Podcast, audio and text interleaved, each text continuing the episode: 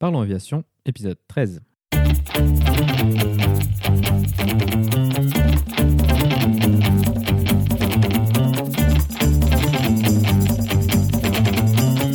Parlons Aviation, le podcast où on parle de tout ce qui vole.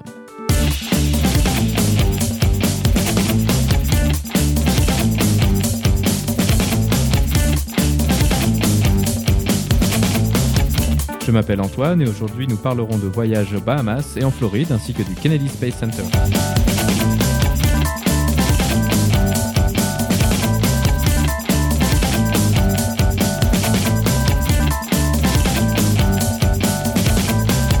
Et ce sera tout pour cette semaine car ce récit de voyage prendra tout le temps que nous avons à notre disposition.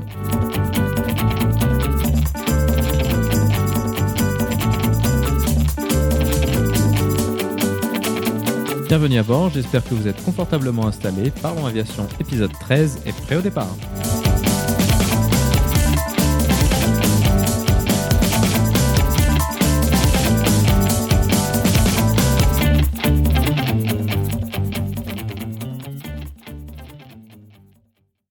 Bonjour et bienvenue dans le 13e épisode de ce podcast.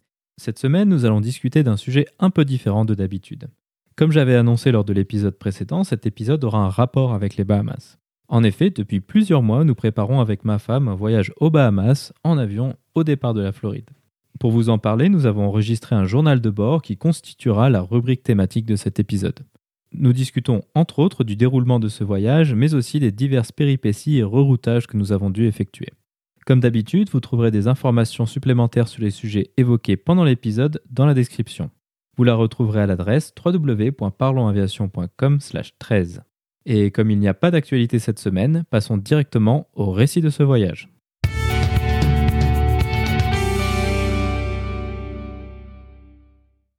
Pour cette rubrique thématique, nous allons faire quelque chose d'un petit peu différent de d'habitude. En temps normal, nous proposons soit une interview, soit une discussion technique préparée à l'avance. Cette fois-ci, nous allons parler du voyage que nous allons entreprendre avec ma femme aux Bahamas. Nous allons proposer une rubrique thématique sous forme de journal de bord. Ce journal de bord se présentera sous forme de plusieurs chapitres. Le premier chapitre est celui que je suis en train de faire maintenant, là tout seul. Il décrira les différentes étapes de préparation et de planification du voyage.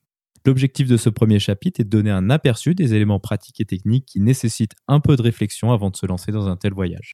Avant d'aller trop loin dans la planification, je vais vous donner un peu de contexte sur notre expérience de voyage. Avec ma femme, nous avons déjà pas mal voyagé en Europe lorsque je faisais mon mûrissement au départ d'Annecy. La proximité d'Annecy avec la Suisse nous a permis d'y aller plusieurs fois, mais aussi d'aller en Allemagne ou en Italie par exemple. En plus de ces voyages, nous avons fait deux voyages en Amérique. Le premier lorsque nous avons été en vacances en Martinique.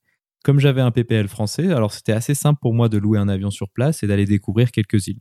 Après un vol d'environ 35 minutes avec un instructeur de l'aéroclub sur place, j'ai été lâché sur un PA28 de l'aéroclub Horizon Caraïbes présent sur l'aéroport de Fort-de-France. Ensuite, le premier jour, nous avions été manger le repas du midi en Guadeloupe, nous étions revenus le soir juste un peu avant le coucher du soleil. Le second jour, nous avions pour projet d'aller sur l'île de Grenade. Néanmoins, dès que nous nous sommes approchés de cette île, nous nous sommes rendus compte qu'elle était entourée de deux énormes nuages d'orage. On avait donc fait diversion sur l'île de Saint-Vincent avant de rentrer le soir à Fort-de-France. Ça avait été une expérience vraiment très enrichissante et pleine d'enseignements. Ce que je me suis rendu compte à ce moment-là, et ce sera un thème récurrent pour la suite, c'est qu'il y a en fait peu de difficultés à voler à l'international comme ça. Une fois un plan de vol et éventuellement une notification de douane déposée, le plus gros de la difficulté est fini. À mon avis, la vraie difficulté dans ce type de voyage est ce qui se passe une fois que le moteur est arrêté et qu'il faut gérer la situation au sol. À Saint-Vincent, nous avions rencontré pas mal de difficultés une fois sur place pour gérer les plans de vol, la douane, l'immigration ou les transports vers la ville. Le second voyage que nous avons effectué en Amérique a eu lieu environ il y a deux ans. Contrairement au voyage en Martinique, la partie voyage en avion était la raison même de ce voyage. Nous sommes donc allés à San Diego et nous avons loué un Cessna 182 à Plus One Flyers. Il s'agit du club dont parlait Vincent lors de l'épisode 8. À ce moment-là, j'avais fait tous les papiers pour obtenir une licence américaine basée sur ma licence européenne. Au final, j'avais obtenu une licence de pilote privé avec qualification de vol aux instruments. On avait loué l'avion environ 10 jours pendant lesquels on avait fait un grand tour du sud-ouest américain. On avait survolé entre autres le Grand Canyon, le Lake Powell, Monument Valley et le parc national de Canyonlands. Ça avait été vraiment une expérience exceptionnelle qui nous a donné envie de faire d'autres voyages de ce type. Pour cette fois-ci, nous avons choisi de faire un voyage avec une formule se situant un peu entre ces deux voyages précédents. Nous avons loué un avion pour une durée de trois jours avec pour objectif de passer deux nuits aux Bahamas. Néanmoins, comme nous restons un peu plus de deux semaines en Floride, ce ne sera pas l'unique objectif de ces vacances. La première difficulté de ce voyage a été de trouver un avion à louer. Le premier problème est le fait que nous avions été habitués au système Plus One Flyers de San Diego qui est vraiment exceptionnel comme l'a décrit Vincent. La flotte d'avions est énorme, le minimum d'heures de vol par jour est de seulement une heure et toutes les assurances sont incluses. Il y a évidemment beaucoup de lueurs d'avions, comme à peu près partout aux États-Unis, mais surtout de nombreuses écoles qui font beaucoup de formations d'élèves étrangers. Ça induit donc deux choses principalement. Premièrement, beaucoup de loueurs n'acceptaient simplement pas de nous prêter l'avion pour aller aux Bahamas.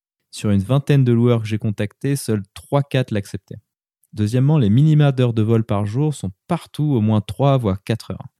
Un tel rythme de vol dépasse pas nécessairement mon endurance, mais quand même pas loin, mais surtout ça dépasse clairement celle de ma femme. Au final, je n'ai pas eu d'autre choix que d'accepter ces minima d'heures de vol. J'ai fini par trouver un loueur sur Fort Lauderdale exécutif qui a accepté de me louer un Cessna 172 pour cette durée et pour aller aux Bahamas. Pour ceux que ça intéresserait pour refaire ce type de voyage, ce loueur s'appelle Airplanes for Rent.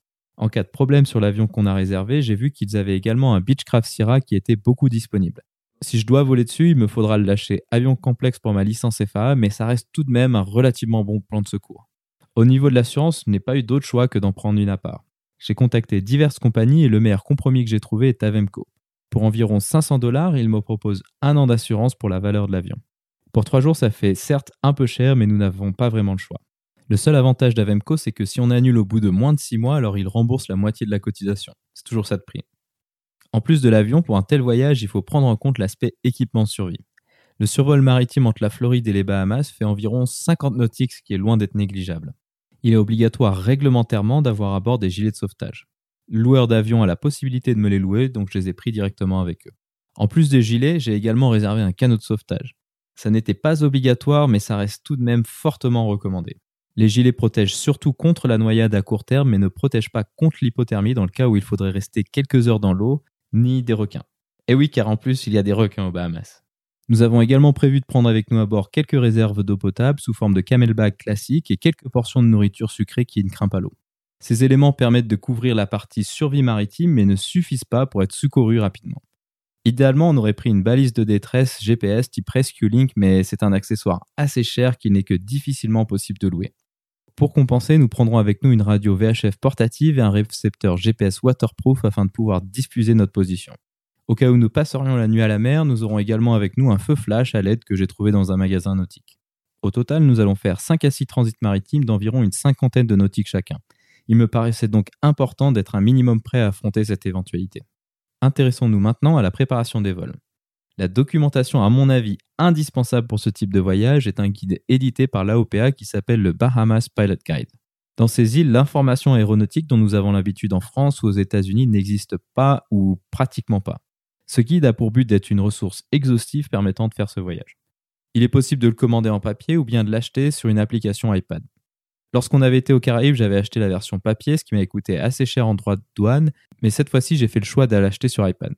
Je regrette un peu ce choix car l'application est vraiment de mauvaise qualité. J'arrive à avoir accès aux informations, mais l'ergonomie est vraiment pas terrible. Néanmoins, ce livre couvre tous les terrains de la région avec des photos et plein d'informations pratiques. Il parle aussi en détail des formalités douanières et d'immigration à faire. Une lecture approfondie de ce guide vous donnera une large partie des informations dont vous avez besoin pour faire ce voyage. Ensuite, j'ai renouvelé mon abonnement à l'application 4Flight. Il s'agit d'une application de navigation sur iPad qui couvre les États-Unis et une bonne partie des îles des Bahamas. C'est vraiment une super application, ça inclut toutes les cartes nécessaires pour naviguer et les documentations associées. C'est un peu l'équivalent américain de ce qu'on peut avoir ici en Europe avec Skydemon ou Air Navigation Pro. Avec ces deux éléments, donc 4Flight et le guide de l'AOPA, j'ai pu planifier les vols qu'on voulait faire. Les deux principales contraintes de tracé des vols sont les transits maritimes et la disponibilité de l'essence. Pour les transits maritimes, pour moi, c'est assez simple. J'ai choisi de tracer des routes les minimisant au maximum, quitte à faire quelques détours. Pour la disponibilité de l'essence, c'est par contre un peu plus tactique. J'ai choisi d'éviter les deux gros terrains de la région qui accueillent de l'aviation commerciale, à savoir Freeport et Nassau. Ces terrains sont souvent compliqués d'accès et sont souvent bien plus complexes au niveau des formalités au sol que les plus petits terrains. Nous allons donc aller sur les terrains périphériques en s'assurant de ne jamais voler plus de 2 heures à 2h30 sans refaire le plein. L'autonomie d'un Cessna 172 calculée de manière conservative est d'environ 4 heures. À mon avis, dans ce genre de contexte, une heure d'essence est vraiment le strict minimum à avoir. Dans des îles avec une relativement faible densité de population, on peut rapidement se retrouver coincé par une pompe fermée ou en panne. Au Bahamas, il y a tout de même un nombre raisonnable de terrains avec de l'essence de type 100 LL disponible. Une autre chose très importante à prendre en compte dans ce type de voyage est de prévoir du cash en dollars US pour payer l'essence. il n'est pas rare de tomber sur des vendeurs d'essence ne prenant pas les cartes de crédit. On imagine ainsi facilement comment on peut se retrouver dans une situation très délicate.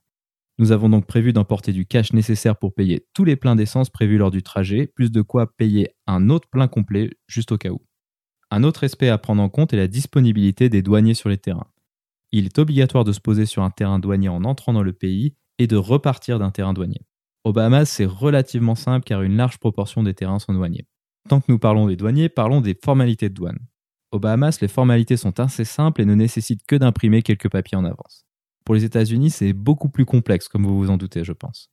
Pour sortir du pays, c'est assez simple, il faut juste déposer un plan de vol au ACI, déclarer sa sortie du pays sur un site internet et être en contact avec l'information de vol.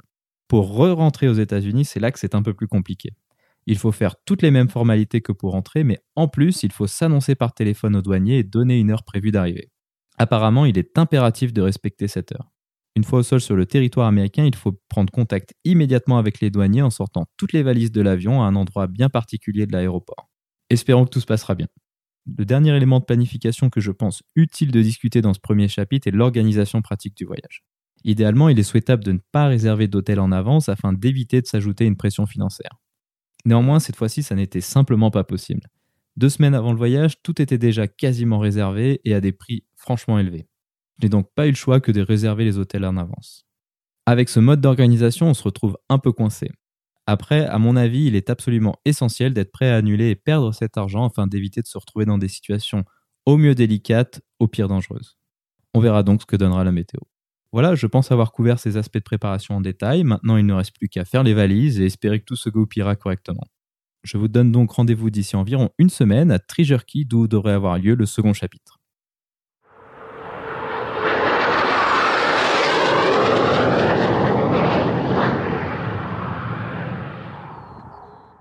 Rebonjour et bienvenue dans le second chapitre de ce journal de bord de notre voyage bah, aux Bahamas normalement.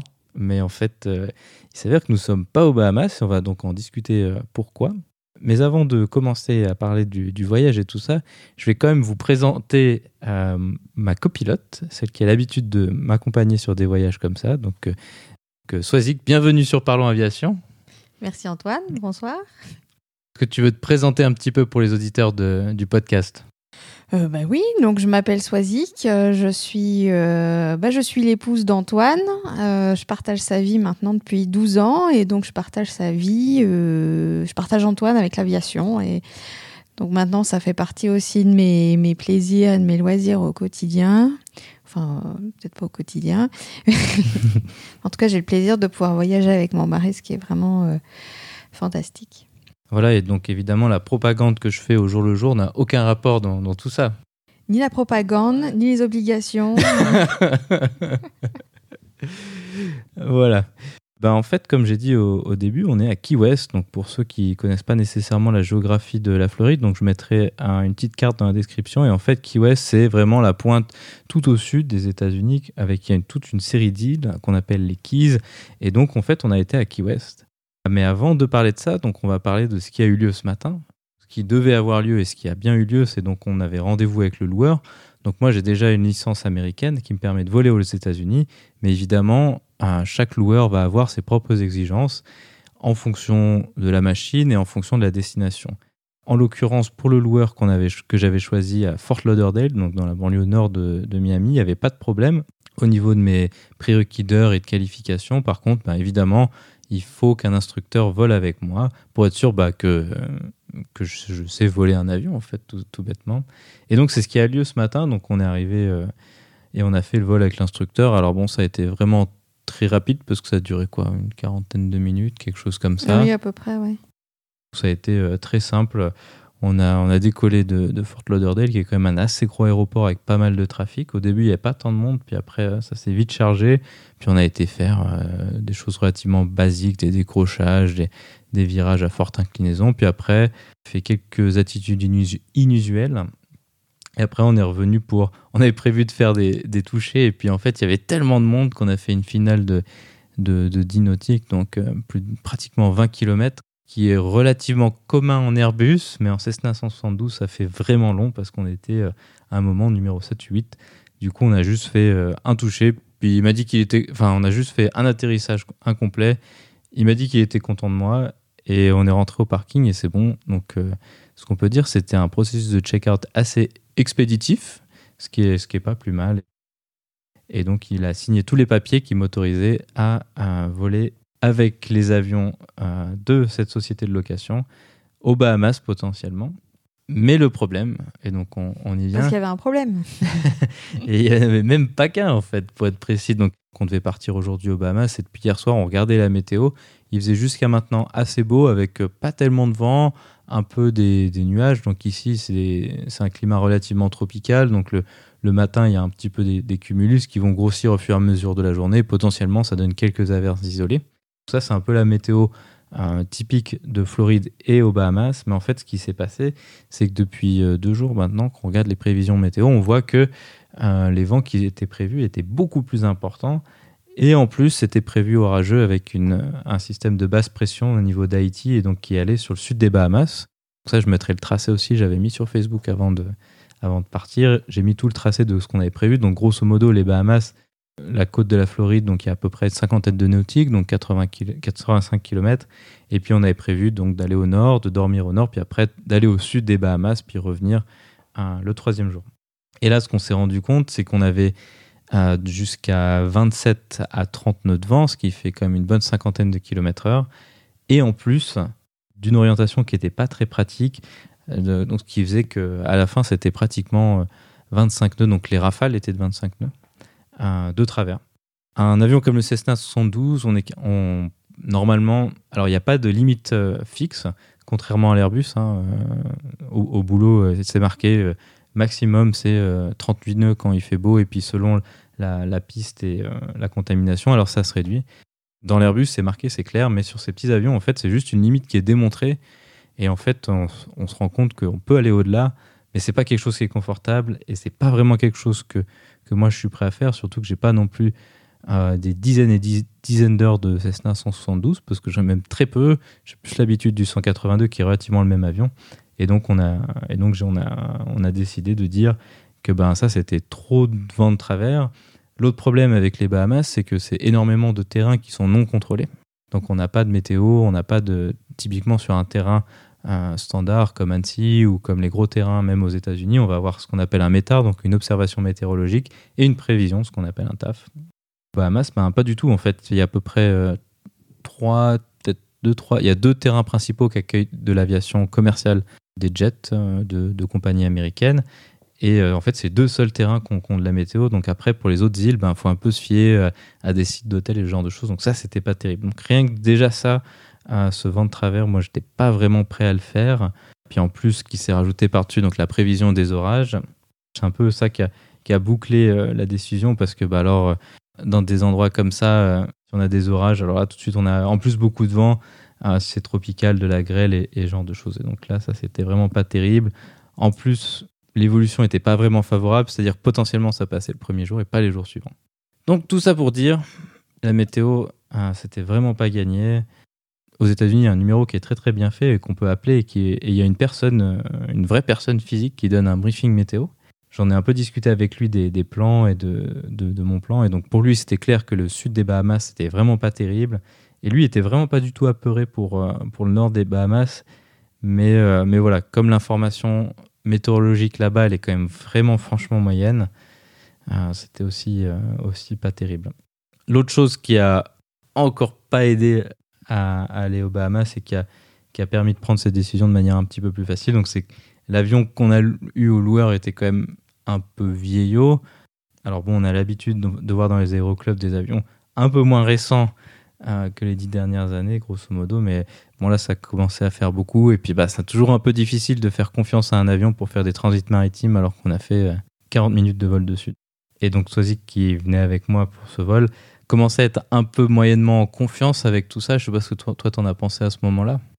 Euh, oui, alors c'est pas forcément une question de confiance parce que j'ai confiance en mon mari, mais euh, euh, c'était plus une question de nausée, par exemple, puisque je suis assez nauséeuse en avion. Euh, enceinte de surcroît, donc c'est vrai que ça, hum, ça, ça me mettait pas en, trop en confiance puisque si la nausée euh, prend trop le pas sur le plaisir, c'est dommage. Et puis euh, c'est vrai que Antoine commence à gamberger depuis deux jours sur la météo. Et, et moi ça m'a pas non plus énormément rassuré de le voir frénétiquement regarder toutes les cinq minutes la, la météo 24 sur, sur 24 heures en avance quoi un voyage comme ça, c'est toujours un peu difficile parce qu'on on est obligé de planifier quelque chose. Là, en plus, on n'a pas eu le choix que de réserver des hôtels en avance. Hein. c'est ce que j'avais parlé dans le chapitre précédent de ce journal de bord. Et, euh, donc, on a tout réservé. Euh, il est clair que les décisions financières ne doivent pas rentrer en compte dans les, dans les discussions de safety, qui est un peu le, cette décision du go-no-go qu'on a eu à faire. Et, euh, au final, bah, on a dit, bah voilà, on a, pris le, on a pris le risque que ça fonctionne en réservant les hôtels parce qu'on n'avait pas vraiment le choix mais on a aussi pris le risque que ça ne fonctionne pas et euh, donc on perde euh, bah, une nuit d'hôtel. Euh. Donc on avait réservé les deux, il y en a un, j'ai réussi à les appeler, ils ont annulé, ils nous, ils nous facturent pas, et puis il y en a un autre, voilà, on a perdu.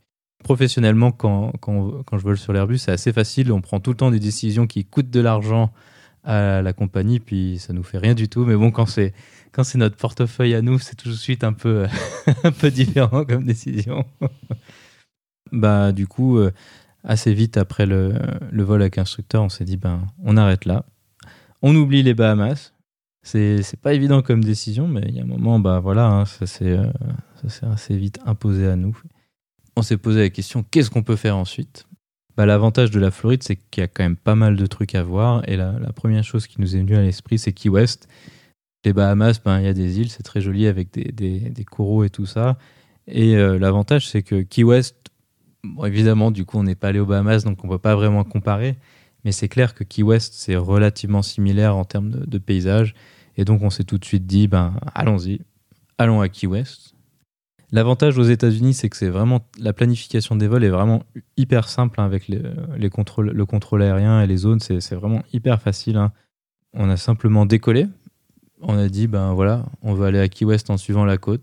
Ils ont dit, pas de problème, et on, est on a été autorisé à 500 pieds, donc environ 160 mètres, le long de la côte. Donc on est passé euh, juste, euh, juste au, bout des, pistes de Fort Lauderdale et de, et de Miami à 500 pieds, euh, plus bas que certains buildings.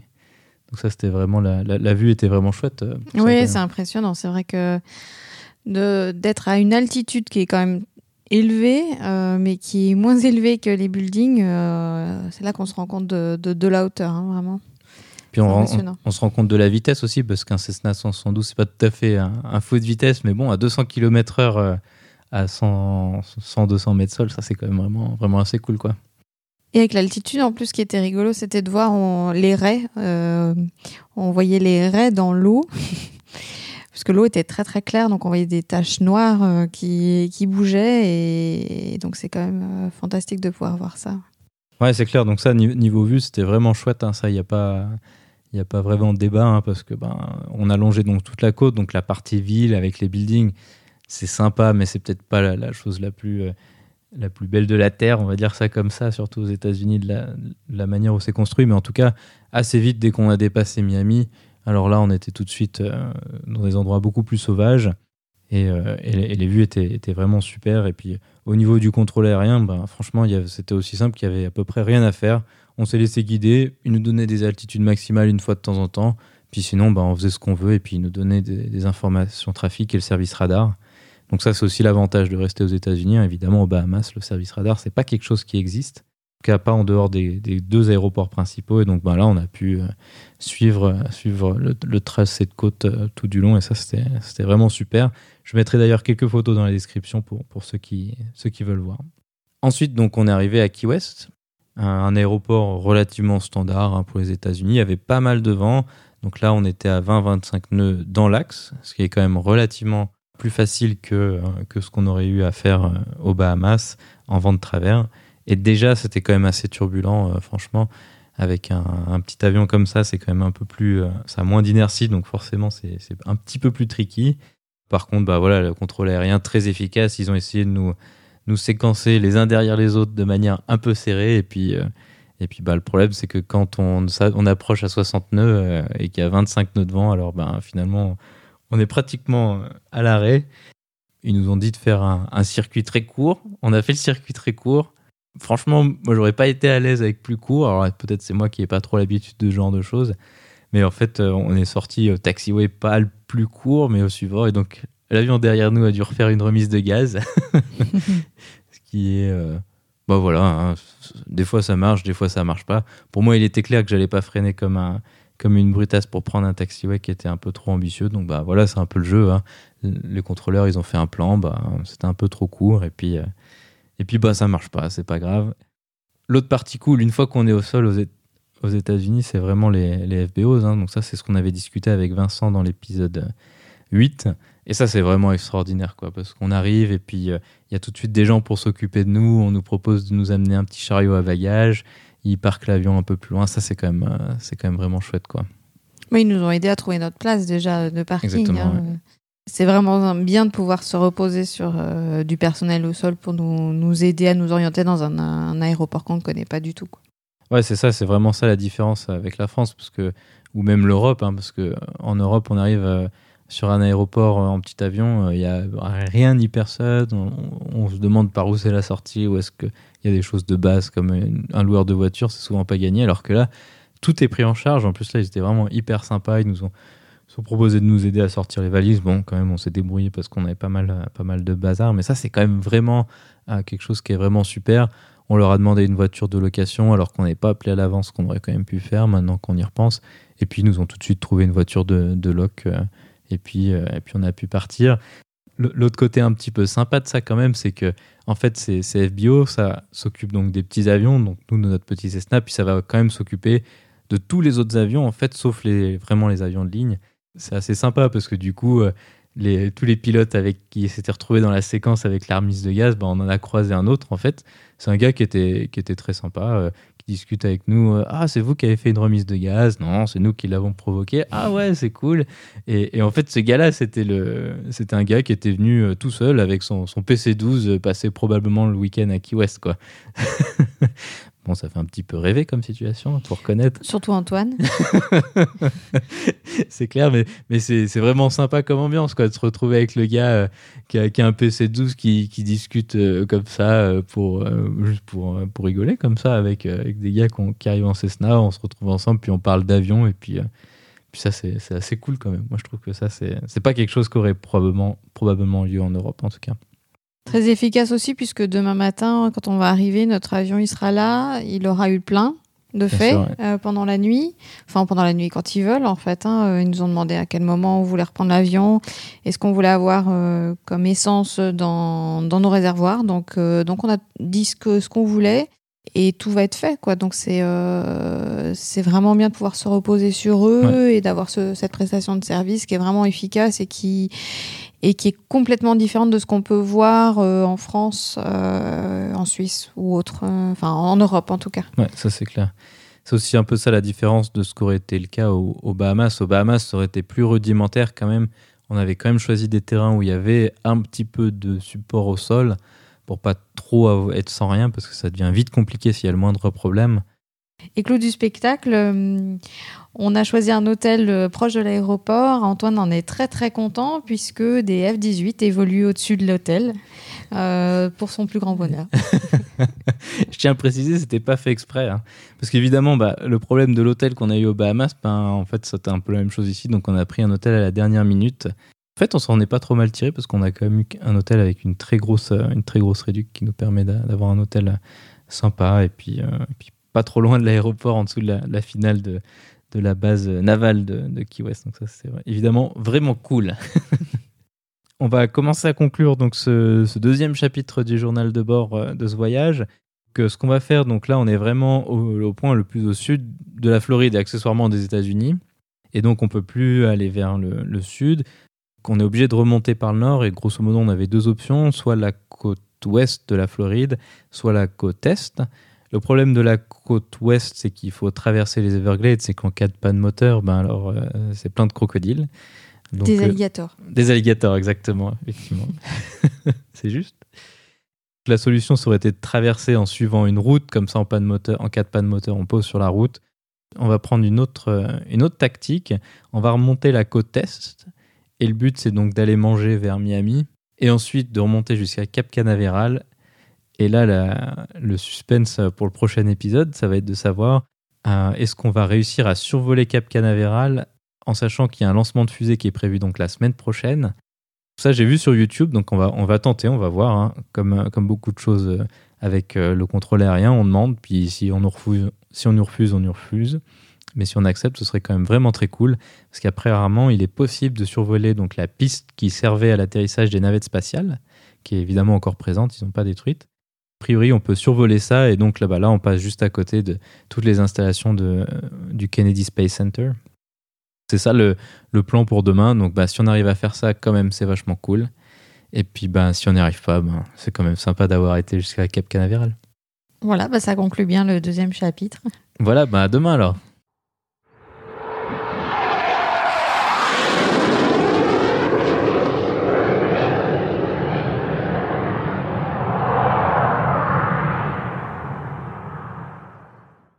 Nous voici donc de retour pour le dernier journal de bord pour ce voyage. Alors dernier parce que normalement on devait faire un journal de bord à la fin du jour 2, mais en fait il s'est avéré qu'on a un peu trop volé ce jour-là, qu'on était un peu trop fatigué. Ce qui va se passer maintenant, c'est qu'on va faire le journal de bord du jour donc 2 et 3 en même temps, aujourd'hui, donc à la fin du jour 3. Avec moi aujourd'hui à nouveau Swazik. Rebonjour. Ma co-aventurière et copilote dans cette aventure on vous a laissé à la fin du chapitre 1, donc du premier jour, où on était allé jusqu'à Key West, et on prévoyait le lendemain d'aller jusqu'à Cap Canaveral pour essayer de demander le survol de la piste où se posait la navette spatiale. C'était une journée qui s'annonçait être une longue journée parce qu'il y avait pratiquement 3h30 de vol de Key West à Cap Canaveral. Typiquement, 3h30 de vol, c'est un peu en limite de ce que l'avion est capable de faire en termes d'endurance de carburant mais aussi c'est clairement au-delà de la limite de ce que nous on est capable de faire euh, d'une seule d'un seul vol. Et donc on a prévu de faire une escale. Typiquement on fait quoi? On fait en général entre une heure et demie et deux heures de vol. C'est ça qu'on essaye de, de, viser au niveau de la fatigue? Oui tout à fait. Après c'est vrai que ça commence à être long on commence à en avoir marre etc donc euh, pour être sûr d'avoir euh, nos capacités de concentration maximum tout le temps, tout au long du trajet euh, et d'avoir suffisamment d'essence tout le temps, on préfère faire une escale et c'est ce qu'on a fait euh, hier du coup. Voilà, exactement. Bah, au niveau des, passagers dans un petit avion comme ça, il y a le bruit, il y a les turbulences, et puis bah là, il n'y a pas d'autopilote, et c'est pas tout à fait quelque chose auquel je suis habitué maintenant. et du coup, ben voilà, non, mais c'est moi l'autopilote. Parfois, c'est vrai, c'est vrai suite au stage pinch il faut reconnaître que maintenant tu participes un petit peu plus au pilotage, ce qui n'est pas désagréable. Mais en tout cas, voilà, 3h30, c'est en tout cas vraiment trop juste au niveau de l'autonomie de l'avion. Surtout sur un avion qui n'a pas de ce qu'on appelle un, fuel, un fuel, fuel flow meter qui compte les, litres ou les gallons de, carburant utilisés. Bah là, on n'a vraiment rien sur un petit avion comme ça. Donc 3h30 au niveau autonomie de fuel, c'est aussi trop limite. Donc on s'est dit qu'on allait faire une escale donc à Miami, ce qui était à peu près à mi-chemin, et donc pas à l'aéroport international de Miami, mais à Opaloka, qui est euh, l'aéroport d'aviation d'affaires de, Miami. Donc on est parti de Key West le matin. Au FBO, c'était un petit peu le bazar parce que manifestement, on est arrivé en même temps que tout le monde. Et donc, on a mis pas mal de temps à avoir du, du fuel, tout bêtement. On avait demandé la veille, mais pour une raison euh, inconnue, ça n'avait pas fonctionné. Donc, on a dû attendre le matin même pour avoir du fuel. Donc, on a un peu dû retarder notre départ en sachant que ben, la Floride, comme il y a beaucoup de soleil, ça chauffe beaucoup et donc ça fait beaucoup de thermique et donc beaucoup de turbulence. Donc le plus tôt on partait, le mieux ça allait être au niveau du, confort passager. Donc on est parti de Key West, donc là on a remonté les Keys. Euh, donc c'est grosso modo l'inverse du trajet qu'on avait fait euh, lors du premier jour. Mais sauf que là, euh, on a eu de la chance, c'est que c'était moins nuageux et donc c'était beaucoup plus lumineux. Et là, il faut reconnaître quand même qu'on en a pris plein la vue à la remontée des Keys hier matin. Je sais pas ce que tu en as pensé. Oui, c'est clair, c'était vraiment magnifique. On a vu tout un tas de niveaux de turquoise différents dans l'eau. C'était très chouette. Franchement, on a pu se régaler vraiment pendant tout le trajet, que ce soit euh, le, premier jour ou le deuxième jour. Mais c'est vrai que le deuxième jour, avec les nuages en moins, c'est encore mieux. Je mettrai quelques photos dans la description pour donner euh, aux auditeurs un petit aperçu d'à quoi ça ressemblait, mais c'était vraiment super. Je pense que euh, cette remontée de, des Keys n'avait pas grand chose, grand chose à envier aux, Bahamas, euh, ce qui était le projet initial de, ce voyage. En tout cas, c'est ce qu'Antoine se dit pour se rassurer. le fait qu'on ne soit pas allé aux Bahamas. non, mais honnêtement, bon, évidemment, on n'a pas été aux Bahamas, donc c'est difficile sans point de comparaison, mais franchement, c'était vraiment, c'était vraiment super, quoi. Ouais, non, c'est sûr. On a eu de la chance. Après, donc, on a remonté Miami Beach, hein, donc le, pareil, le même trajet que, que, le premier jour. Par contre, la seule différence, c'est que le premier jour, on était assez content avec une vitesse sol de 135 nœuds, ce qui pour un Cessna 172 est quand même une excellente vitesse. Mais évidemment, c'était pas le Cessna qui avait des performances exceptionnelles ce jour-là. C'est juste qu'à l'aller, on a eu du vent arrière qui nous a amené, permis d'aller plus vite. Mais évidemment, euh, c'est quelque chose est juste euh, un crédit pour la suite. Donc euh, au retour, on a vraiment ramé parce que ben donc un Cessna 172 comme ça, ça fait 115, 110 nœuds, quelque chose comme ça. Moins 20, 25 nœuds de vent. Alors on est tout de suite plus qu'à 80 nœuds, donc quelque chose comme 160 km/h, 150 km/h. Et pour remonter, là, on, faut reconnaître qu'on a un petit peu ramé. Et en plus, le deuxième effet qui se coule du vent comme ça, c'est qu'on est arrivé à Opaloka. Opaloka, c'est quand même un assez gros aéroport. Donc moi, je m'attendais à ce qu'il y ait quand même pas mal de monde. Et au final, ça s'est très bien passé avec deux pistes parallèles et une transversale. On a eu une piste où on était simplement tout seul. Donc ça, ça s'est assez bien goupillé. Par contre, au niveau des cisaillements de vent, en finale, ça, ça a été assez, euh, assez intéressant, un peu, euh, un peu tricky, on dirait, euh, l'arrivée sur Opaloka. Après, ben, on, a, on a été un FBO. Donc cette fois-ci, un FBO un peu mieux, je trouve. en tout cas, c'était plus grand. On s'est parqué au milieu de magnifiques euh, jets d'affaires. Alors là, quand même, vraiment, on a eu de la chance. Il y avait des Gulfstream G650, Challenger 600, 737 BBJ.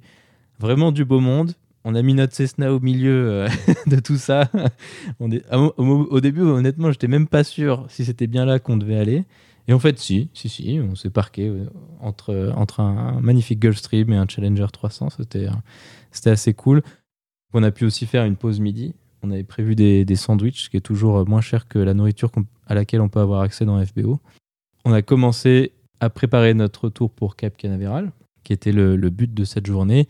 Là, on a eu de la chance parce qu'il faisait simplement beau. En fait, il y avait pas de, finalement, il n'y avait pas d'orage, contrairement à ce qui avait pu être prévu à un moment on est reparti, donc après une petite pause euh, déjeuner. Et là, ça s'est un peu gâté. Hein, parce que donc Opaloka, pour donner un peu de contexte géographique, c'est situé pile poil à peu près à mi-chemin entre l'aéroport international de Miami, qui est donc évidemment un assez gros aéroport, et l'aéroport international de Fort Lauderdale, qui est un plus petit aéroport, mais quand même qui, euh, qui est fréquenté par quand même pas mal de trafic. On a choisi de faire ce qu'on fait aux États-Unis, ce qu'on appelle le VFR Flight Following, donc en français, on traduirait ça par le suivi de vol VFR. C'est un service qui est un peu similaire à ce qu'on aurait en IFR, mais en VFR. Donc c'est-à-dire que les contrôleurs aériens vont nous donner des, des, caps éventuellement et des trajectoires pour éviter les autres trafics et pour éviter les zones d'espace aérien contrôlées. Et donc nous aider à, naviguer un peu l'espace et, et éviter d'être trop proche des trafics. C'est un service qui est facultatif parce qu'aux États-Unis, il y a en fait très peu d'espace aérien contrôlé, comme ah, si on va en France ou en Suisse, par exemple, il y a des TMA, donc des zones contrôlées autour des aéroports qui sont gigantesques et, qui sont en fait très limitatives. Mais aux États-Unis, il n'y a pas du tout ça. Enfin, il y a très peu ça. Typiquement, euh, sur l'aéroport de Miami, il y a une grosse, quand même relativement grosse zone contrôlée autour, mais pour Fort Lauderdale, elle est beaucoup plus petite. Par contre, ça n'empêche pas qu'en fait, les trafics d'avions de ligne, ils sont là quand même. Soit on peut y aller sans demander le suivi de vol, le flight following, ce qui est tout à fait légal en fait. Mais comme souvent en aviation et même dans d'autres aspects de la vie, c'est pas parce que c'est légal que c'est une bonne idée. Et je pense qu'ici, là, c'était vraiment une assez bonne illustration. Donc en fait, on, on a eu des caps qui nous ont amenés complètement en dehors de notre route. Donc on a dû perdre bien un bon quart d'heure, je dirais, pour éviter des trafics. Donc on aurait pu partir, entre guillemets, à l'arrache euh, et, faire fi de, ce suivi de vol. Mais en fait, bah, les trafics, ils auraient quand même été là. Et puis, ben, soit on embête des avions de ligne, soit euh, ben, on va avoir des avions d'un peu trop près. Donc, de toute manière, c'est pas une situation idéale. C'est un peu là où ben, c'est cool d'avoir beaucoup d'espace aérien non contrôlé. Mais au final, si on peut pas si ça nous met dans des situations compliquées vis-à-vis des trafics d'avions de ligne, bah ça nous aide pas trop. Ensuite, donc le problème avec ce départ, c'est qu'au début, on avait prévu de longer la côte. Ça, on a vite vu que ça allait pas le faire.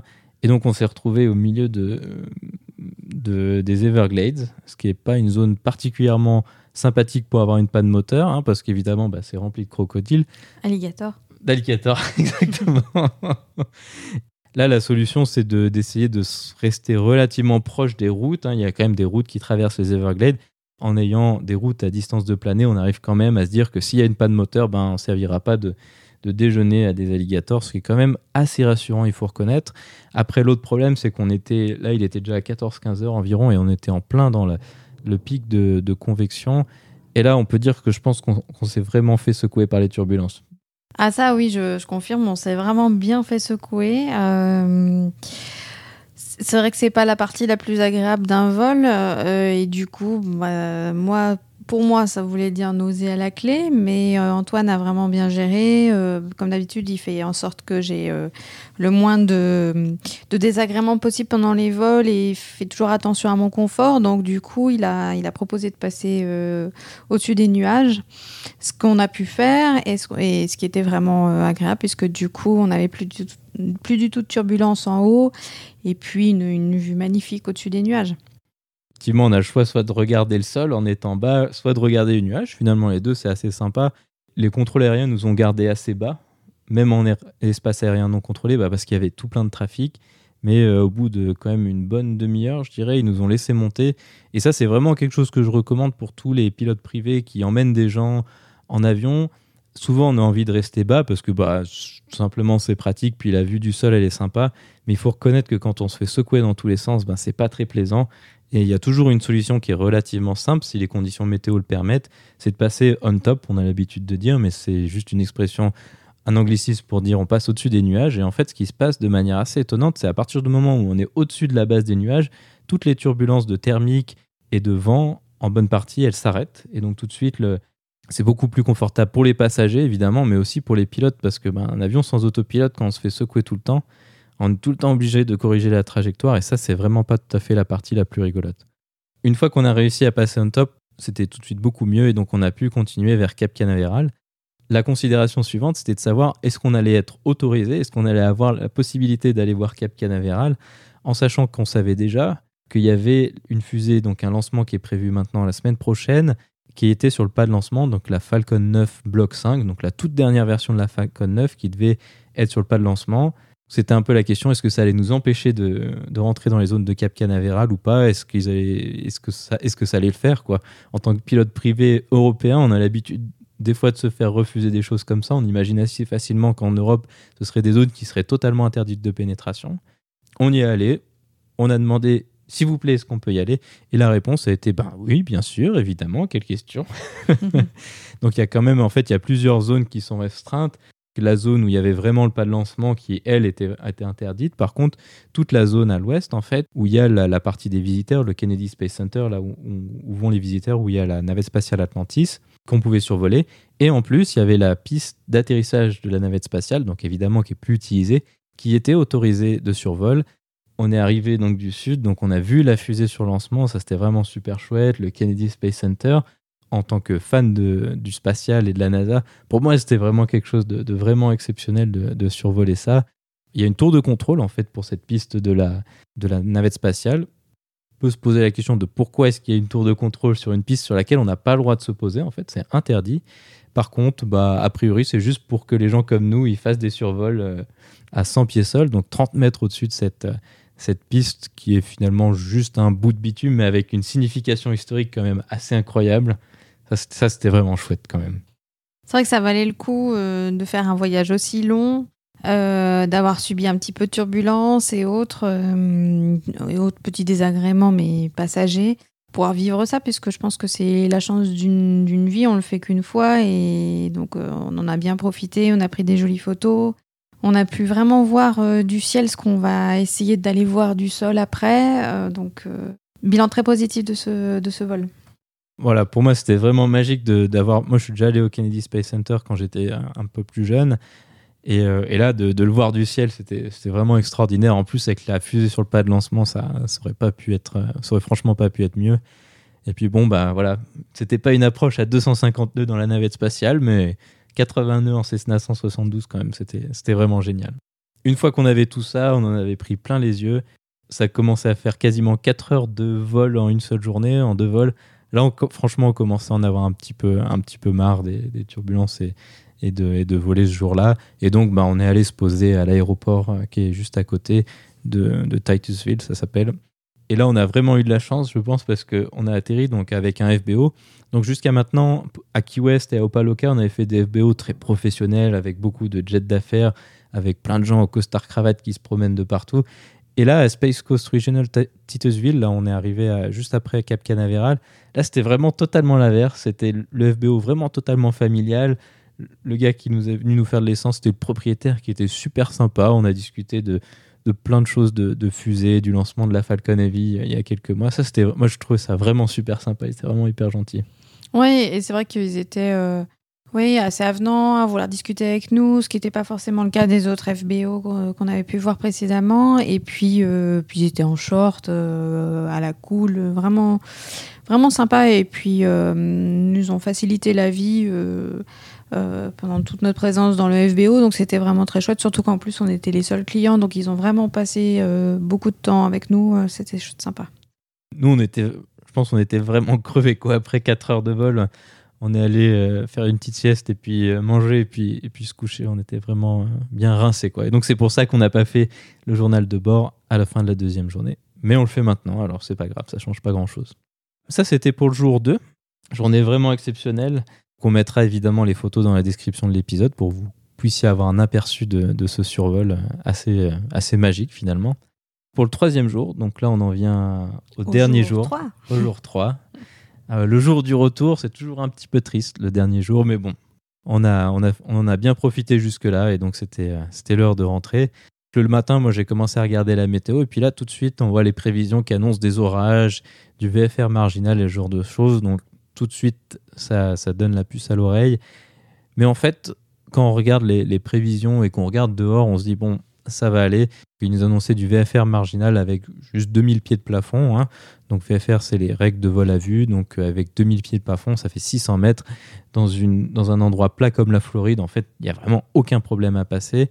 L'autre truc un petit peu plus embêtant, c'est qu'ils annonçaient quand même des orages. Il y avait des choses qui arrivaient de, donc de la, façade atlantique de la Floride. Ils disaient que ça devait aller s'améliorer dans l'après-midi moi j'ai tout de suite été un petit peu sceptique de ça parce que ben, les orages, ben, très clairement, c'est de, de, la convection, donc de la circulation d'air dans l'atmosphère qui est liée au courant d'air chaud. Et donc plus il fait chaud, plus il y a de soleil, enfin plus il y a de soleil, plus il fait chaud, et donc ben, plus les orages sont alimentés. Si ça commence à être pas terrible le matin, c'est quand même assez rare que les orages s'améliorent dans la journée comme ça. Finalement, ce qu'on s'est dit, c'est que on allait partir, on partait le matin et puis on verra. Si ça passe, bah alors comme ça on rentre euh, et on rend l'avion au loueur un peu plus tôt. Et puis si on doit faire une escale intermédiaire, et eh ben alors bah, c'est pas très grave parce qu'on aura le temps. Au final, c'est exactement ça qui s'est passé. On est parti tranquille. Il y a eu quelques orages à un moment, donc on a, on a slalomé entre quelques averses, mais ce n'était même pas plus turbulent que ça. Surtout que le GPS euh, dans l'avion nous, nous, montrait où étaient localisés les nuages de pluie et les nuages d'orage, donc ça permettait quand même euh, d'être assuré sur euh, le, chemin qu'on prenait en fait. Hein. Voilà exactement. Donc ça, on n'a pas encore fait de parenthèse là-dessus, mais qu'aux États-Unis, il y a deux choses qui sont vraiment géniales, qui, font partie de ce qu'ils appellent Next Gen, donc euh, l'amélioration des services de contrôle aérien. Il y a deux choses. Donc effectivement, comme tu disais, un, une sorte de lien de données qui va dans les GPS, ou on peut aussi avoir sur son iPad avec un petit récepteur qu'on met sur le, sur le pare-brise. Et donc en fait, il y a un lien de données qui envoie à tous les avions aux États-Unis une image radar de la météo. Et donc ça, c'est vraiment chouette parce qu'on a tout de suite une idée relativement précise. Alors ça envoie une image tous les 10 minutes à tous les quarts d'heure. Alors on peut pas s'y fier au nautique près. Mais en tout cas, ça donne une assez bonne idée d'où sont les orages. Ça permet au niveau stratégique de, de se diriger dans les endroits les, les moins mauvais.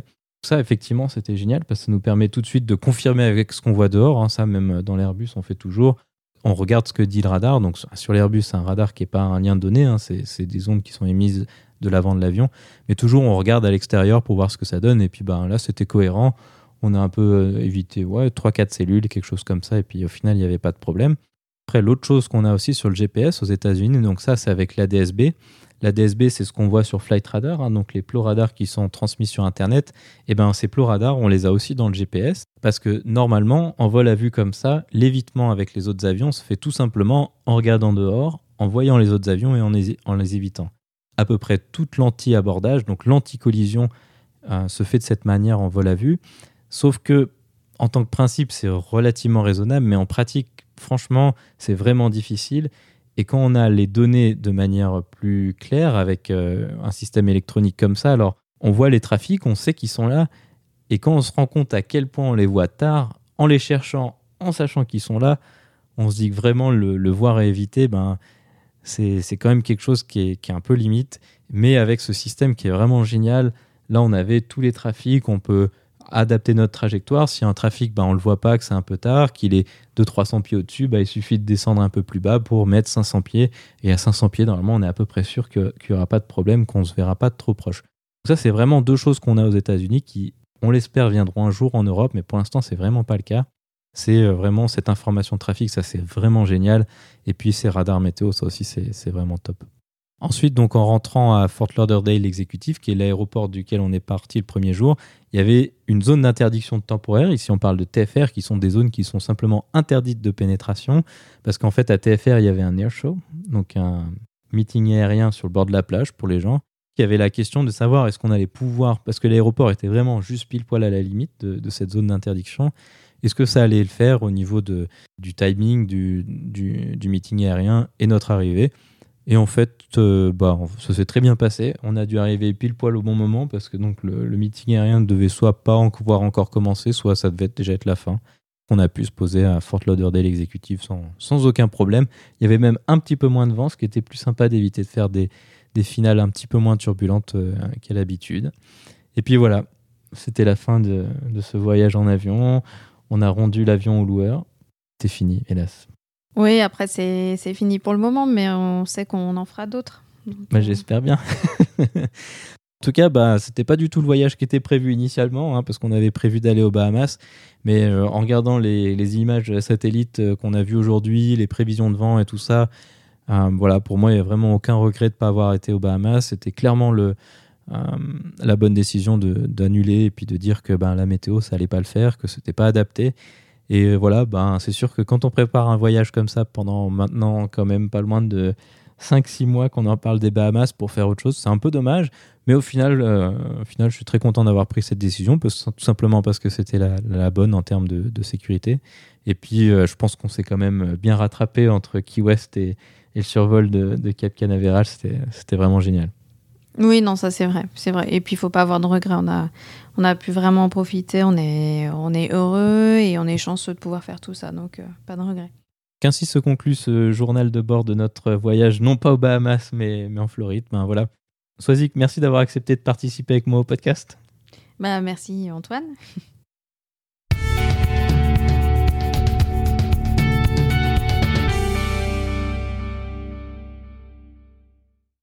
Ainsi se conclut donc le 13e épisode de ce podcast. J'espère qu'il vous a plu et je vous invite à vous abonner sur votre application de podcast favori. Également, n'hésitez pas à laisser un avis 5 étoiles sur iTunes, ce qui permettra à d'autres personnes de découvrir ce podcast. Je tiens à remercier Swazik d'avoir accepté de participer avec moi à ce journal de bord.